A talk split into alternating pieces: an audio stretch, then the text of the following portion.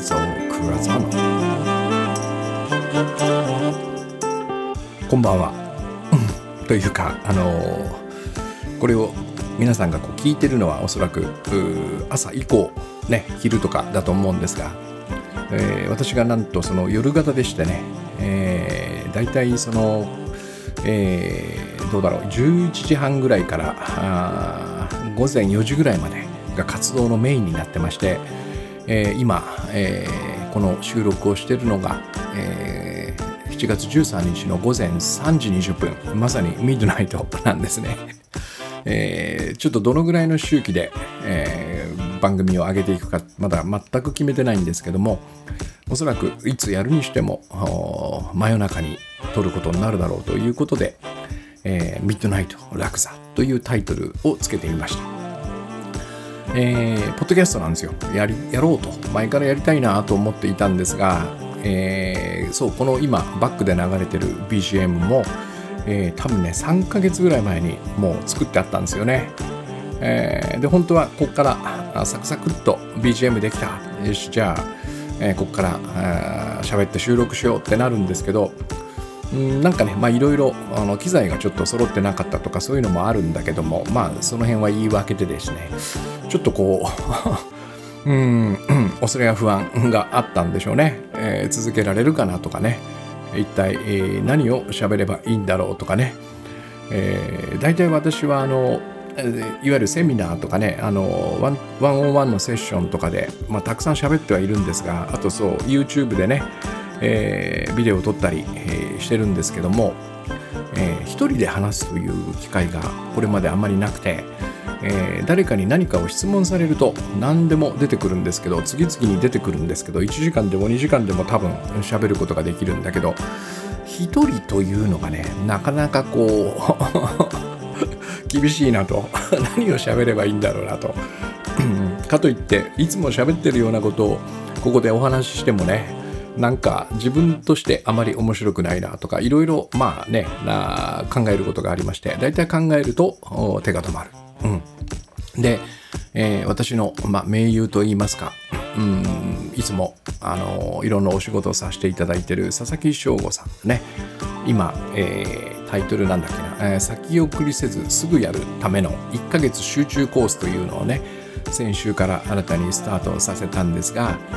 えー、おかげさまで、えー、結構たくさんの方来ていただきまして、えー、皆さんにですねうんこの1ヶ月で何をやりたいですかっていう質問をして、えー、今までやろうと思ってなかなか着手できなかったことをねこの1ヶ月でなんとか片付けようっていうそういう企画なんですけども、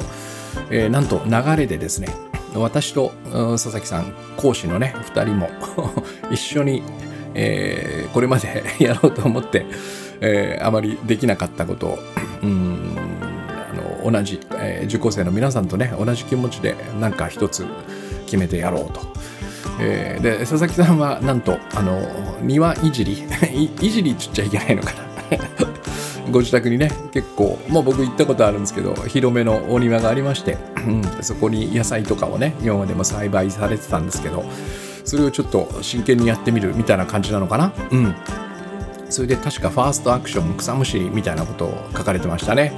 えー、コミュニティで皆さんこう投稿して、えー、毎日毎日何をやったかっていうのをこう、あのー、投稿していくんですけどもね発表していくんですけども、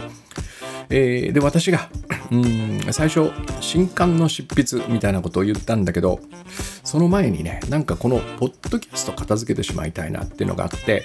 えー、変更しましてね、うん、ポッドキャスト と決めました。えー、それでファーストステップがあのマイクがなかったんですよ。えー、まあ iPhone でね録音してもいいんですが、えっと、結構私は そうですね2000年の頭ぐらいからロジックというあの DTM のソフトで、えー、自分の音源をね何度も録音したりした経験があるので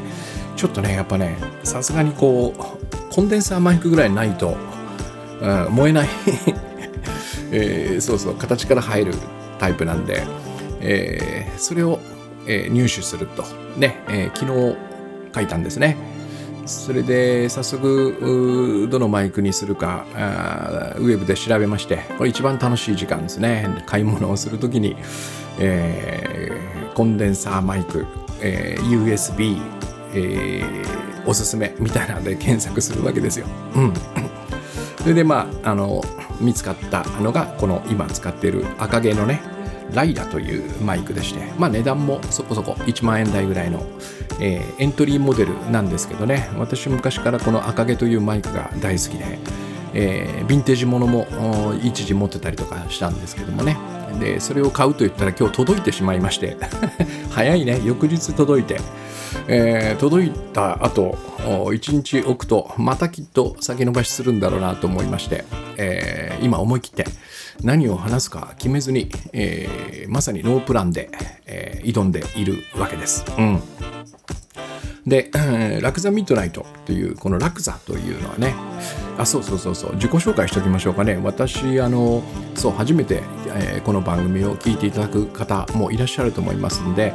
えー、倉園慶三と申します。それで、えー、今はですね、えっと、2019年にグッドバイブスご機嫌な仕事というね、緑色の本を、えー、インプレスさんから、えー、出させていただきまして、まあ、どんな本かというと幸せに働こうよと、まあ、もっと言うと幸せに生きたら楽しいよねと。生きられたら楽しいよねと、うん、でそその、まあ、具体的な方法というのかね。そういうのを、まあ、自分を実験台にしながら、えー、そうですね。9年ぐらいかけて一冊にまとめ上げた本を、えー、出しまして、えー、もう3年になるんですけどね、えー、2月だから3年半になるのかな。えー、以降はその前その前はそのミュージシャンだったり、えー、雑誌の編集長だったりうんいわゆる企業のコンサルとかね、えー、コンテンツマーケティングのお手伝いとかそういうものをやっていたんですが、えー、なんかそろそろもう私今月実は来月か8月17日になると誕生日になると実は還暦なんですよね。えー、全くそんな自覚はないんですがうんそのぐらいの年でなんかちょっとこうもうライフワークと言えるようななんか一つコアな仕事をね自分で作ってみたいと思いまして、えー、それでその本を書いて以降このグッドバイブスというのがなんか自然にこのメソッドの名前のような感じになりましてまあ、佐々木さんが結構、ポッドキャストとかでね、グッドバイブス、グッドバイブスと言って、あのお話しして1年以上かな、くださったのが結構大きいと思うんですけど、僕はあんまりそのグッドバイブスという名前のメソッドとは自覚してなくてね本がグッドバイブスって名前で、えー、私の考えということで話していたんですがいつの間にかなんかグッドバイブスはみたいな風にちょっと一人歩きしました。まあそれそれに乗っかって今はグッドバイブスを広める活動をしているという感じなんですね。それで、えー、まあ3年間、うん、セミナーを中心に、えー、言葉でいろいろお伝えしてきたんですがそうブログも書きましたね。なんか日刊のブログをやってたし、えー、今は、えー、グッドバイブスファクトリーというねオンラインのコミュニティがあるんですけども、えー、そちらで、えー、今日のグッドバイブスというやっぱ、えー、2000字ぐらいのブログというかねなんかワークアウトを毎日書いてるんですが、えー、やっぱ言葉が中心で、えー、で一方その僕がまとめたねグッドバイブスというその考えというのは、えー、ただ今言葉でね例えばね、えーと、僕らの本性は愛であるとかね 私とあなたは一つであるとかねなんか結構聞くだけだと怪しいなみたいな話も結構登場しましてその辺をねどうしてもその言葉で言葉だけで伝えていくのは、えー、難しいなというふうに、まあ、ずっと感じていたんですけどね、まあ、ちょうどあの時代が、えー、時代というか時期があのコロナの時期に、えー、かぶりましてすぐね2020年2021年ぐらいかね、えー、なんかリアルのセミナーもできなくなってえー、対面で話すとまたちょっと同じ言葉がね違う響きを持って、えー、まさにあと、うん、近くにその人がいる人と人がいるっていうここで、えー、まさにそのグッドバイブスいいバイブスがねこう伝わっていくみたいな作用も僕はあるんじゃないかなと思ってるんですが、えー、オンラインになると、うん、その辺がちょっとないとは言えないんだけど僕の中では弱い、えー、さてえー、これこれからどんな形でやっていくんだろうなと思った時に、えー、たまたまねちょっと体調を何年ぶりぐらいかな。本当6年ぶりぐらいに体調を壊しましてうん2週間ぐらい寝込んでたんですよね。えー、その間に、えー、とにかく、まあ、あのゆっくり寝ようと思ってあらゆること全部お休みにして寝ていたら夢の中に楽という言葉が漢字が出てきましてね。楽しいの楽。これは面白いことで音楽。私がずっとやってた音楽の楽でもある。楽ってなんだと起きてね考えたらなんかあそっか講座どんな講座やろうと思ってたのかなの答えだからこれ楽座でいいんじゃないかなってえー、思いつきまして、うん、でそこから、えー、私がそうですね32歳まで仕事としてやっていた音楽。それから2001年か2年かな、えー、編集者を辞めて会社を辞めて独立して結構また6年ぐらい本気でやってた音楽。それから2013年にその若い頃やってたバンドを再結成しましてね、えー、コロナコロナの前まで、えー、ライブハウスで毎月月に1回か2回はライブをやってた。そのまあ今でもあのまあ、これでお金を稼ごうなんて大それたことはもうさすがに考えてないんですけども、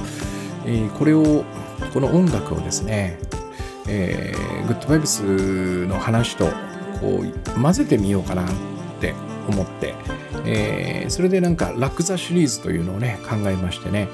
えー、最初にまあ僕の一番シンプルな、えー、話とトークと、えー、弾き語り、うん、ギター一本でね、えー、なんかその、うん、名曲の歌詞の中に歌詞ですね歌詞の中にグッドバイブスと通じるようなものが結構あったりするそれから僕がそうですねその2013年以降に作った曲というのはもうグッドバイブスを書き始めてましたから、えっと、歌詞が基本的にはグッドバイブスの発想で書かれてるんですね。えー、それをうんなんかこうロジカルに、えー、こういうことですこういうことですというふうにこう話していくんではなくてメロディー歌そして歌詞というもので何か、えー、心にというのかなこうダイレクトに伝えることができたら、えー、まあ、僕も楽しいしもしかしたらお客さんも喜んでくれるんじゃないかなと思って、えー、やってるんですね。それでその後、えー、書き上げ塾という執筆講座に、えー、通ってくれて、えー、Hello, I'm Jap というね、えー、見事一冊を書き上げて素晴らしいこれ小説なんですけども、えー、その作者の加藤さつき君という方がね、えー、玉美大卒のデザイナーなんですね。それで彼が、えー、今2冊目を書いていましてその中に、えー、彼がその美大生だった頃、えー、デッサンをやってたっていう木炭でねその描写がねもう見てるだけでちょっとかっこよくて、えー、俺も書いてみてえなみたいなことを思いつきましてそれで同じラクザシリーズにあありのままを見るデッサン教室っていうのをやったりしてねそれは先々週ぐらいにやったのかな、えー、これもなかなか面白かったですね。あのね、えー、グッドウェブスの考えの中に何、えー、て言うのかな悩みの要因というのは基本的に僕らが頭で作り出す、えー、心の像と書いてね心象と読むんですけども、えー、その現実を見て悩んでいるというよりはその現実にいろんな判断解釈意味付けをしてね、えー、頭の中で、えっと、自分だけのその現実に何かをプラスした演出したり脚色したりしたい、えー、もちろんより悪い方にね、えー、脚色したその心象を見ている。その心象が僕らを悩ませているっていうこれもベースの考えなんですね。でもこれはねあの実は本当に まあそれ何のそのなんだろうなこう前置きもなくこの話をされるとねいやいやいやいや私が見てるのは現実ですよと。だってひどいじゃないですか。ね。会社も世の中も周りの人々もってなるんだけどもえっとまあその抵抗したい気持ちはよくわかる。自分が見ているものは現実に思えますからね僕らがね、えー、でもここをねあれちょっと待てよと。本当に起こってることと僕らの頭の中で思い描いてる像って完全に一致してるのかなって冷静にね見直してみると若干ずれてるんですよやっぱ。この若干のズレが実は大きくてこれが僕らにそのなんだろうな悩みや不安それが不安をもたらしてる。そんな風に、え、考えてるんだけどこれ実は、うん、抵抗したい気持ちはわかるんだけど実は僕らにとってはものすごく大きな救いになるんですよね。もし目にしている現実が本当に悲惨でひどいものだとしたら多分僕らは結構幸せになるのは難しいんじゃないかなっていう気がするんですよね。うん、だから、うん、確かにそうだとしたらすごくお金を稼いだりすごく地位や名声を得たりしてねやっぱり特別な存在になっておかないと、えー、この過酷な世界で、えー、ハッピーを感じるのは難しいだろうなと思うんですね。えー、ところが幸運なことにえ、僕らが見ている現実はちょっと本当の現実からずれていて、え、それを作り出しているのを自分自身だとしたらね、え、そこをそこを、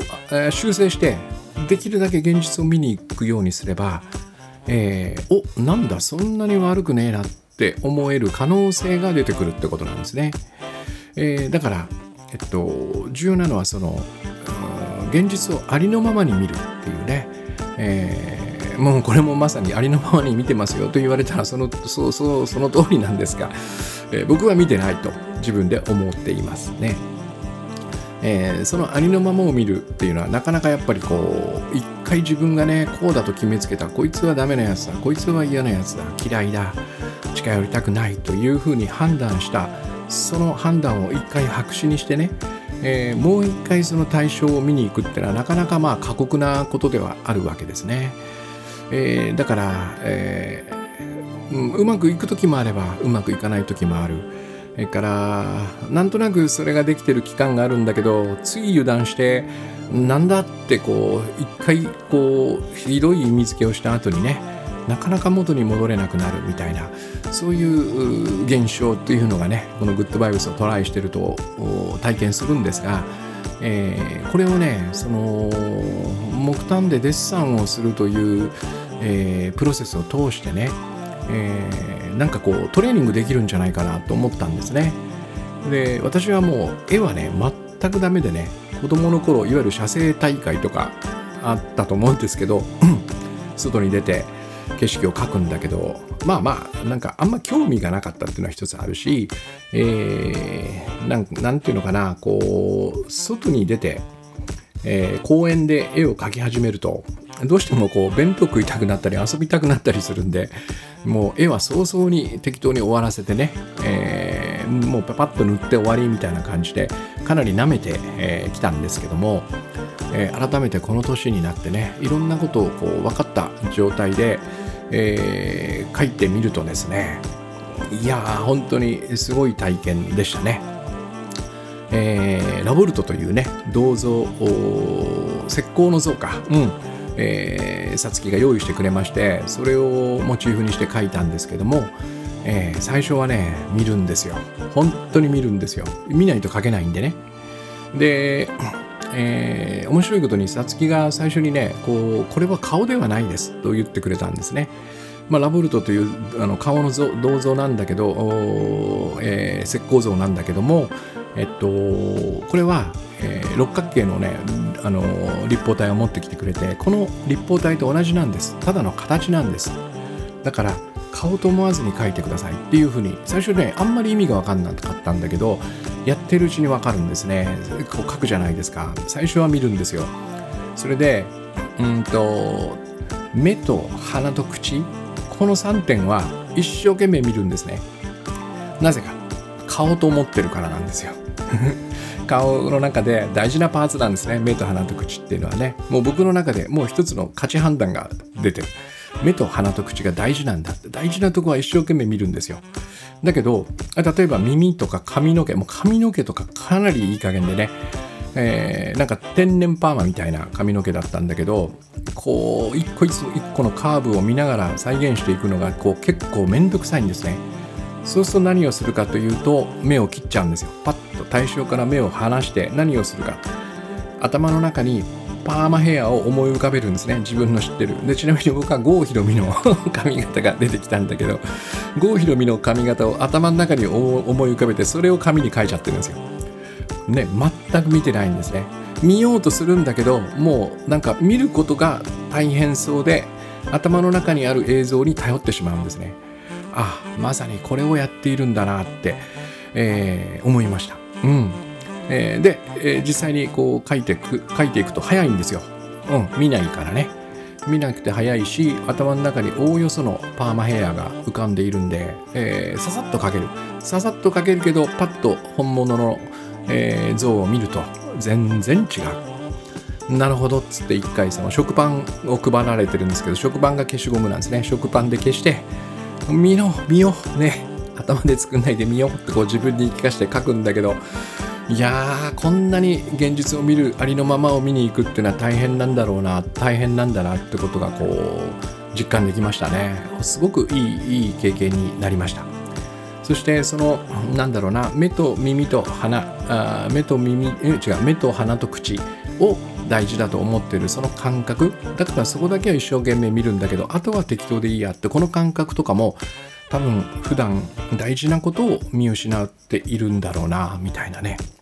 うん。